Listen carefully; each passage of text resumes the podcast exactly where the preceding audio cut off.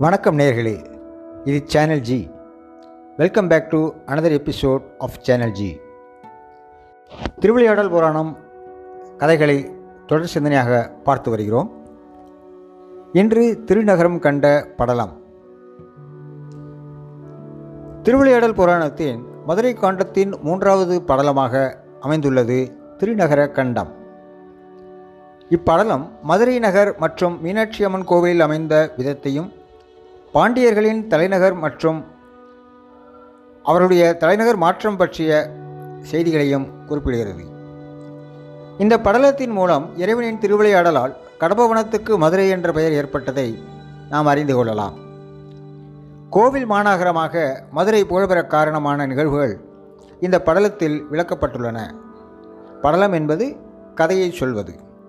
இனி திருநகரம் கண்ட படலத்தை பார்ப்போம். கருணையின் வடிவான சொக்கநாதர் வீற்றிருந்த கடம்ப வனத்துக்கு கிழக்கே மணவூர் என்ற ஒரு நகர் இருந்தது.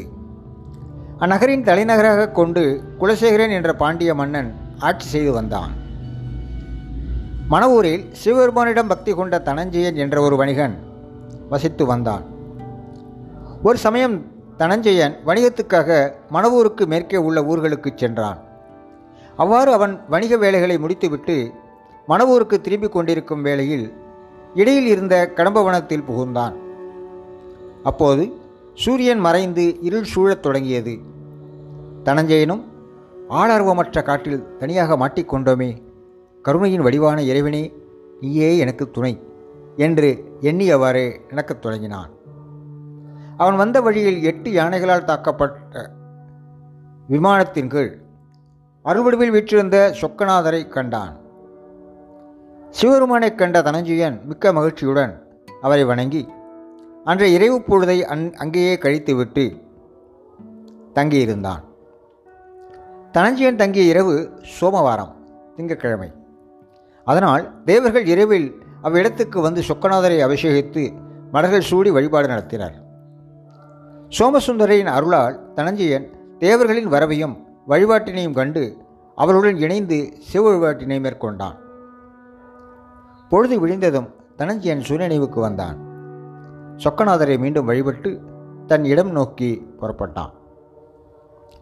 மணவூரை அடைந்த தனஞ்சயன் நேராக அரண்மனைக்கு சென்று குலசேக பாண்டியரிடம் முதல் நாள் இரவில் நடந்தவற்றை விரிவாக எடுத்துரைத்தான்.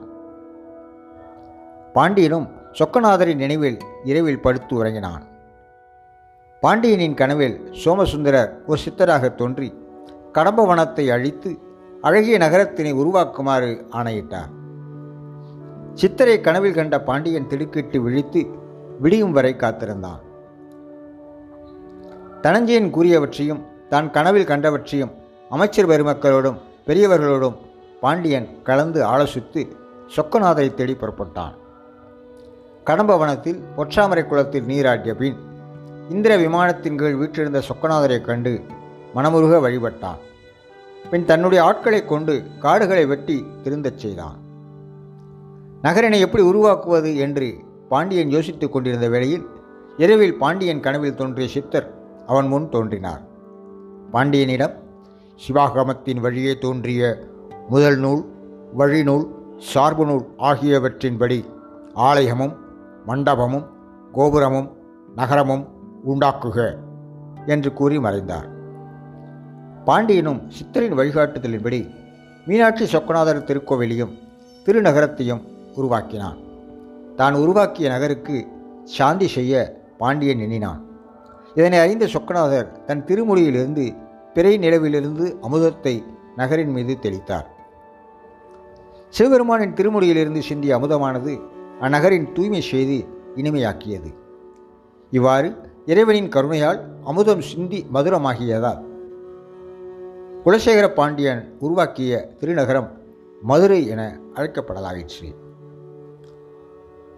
பின்னர் பாண்டியன் மதுரை நகரின் கிழக்கு திசையில் ஐயனாரையும் தென் திசையில் சப்த கன்னியர்களையும் மேற்கில் திருமாலையும் வடக்கில் பத்ரகாளியையும் காவலாக நிறுவினான். பின் நன்னெறிப்படி நாட்டினை ஆண்டான். குலசேகர பாண்டியனுக்கு இறைவனின் திருவருளால் மலையத்துவசன் என்னும் மகன் பிறந்தான். மலையத்துவசன் வளர்ந்து பெரியவனானதும் அவனிடம் ஆட்சியை ஒப்படைத்து சிவ வழிபாட்டில் நாட்டம் செலுத்தி இறுதியில் இறைவனின் திருவடியை அடைந்தான். திருநகரம் கண்ட படலம் மூலமாக பாண்டியர்களின் தலைநகரான மதுரை எவ்வாறு உருவானது என்பதை இந்த படலத்தின் மூலம் நாம் அறிந்து கொள்ளலாம். இது சேனல் ஜி திருவிளையாடல் புராணம் தொடர் சிந்தனையில் தினம் ஒரு படலத்தை நாம் சிந்தித்து வருகிறோம். அன்பர்களே தொடர்ந்து இணைப்பில் இருங்கள் கேட்டு மகிழுங்கள் சொல்லுங்கள்.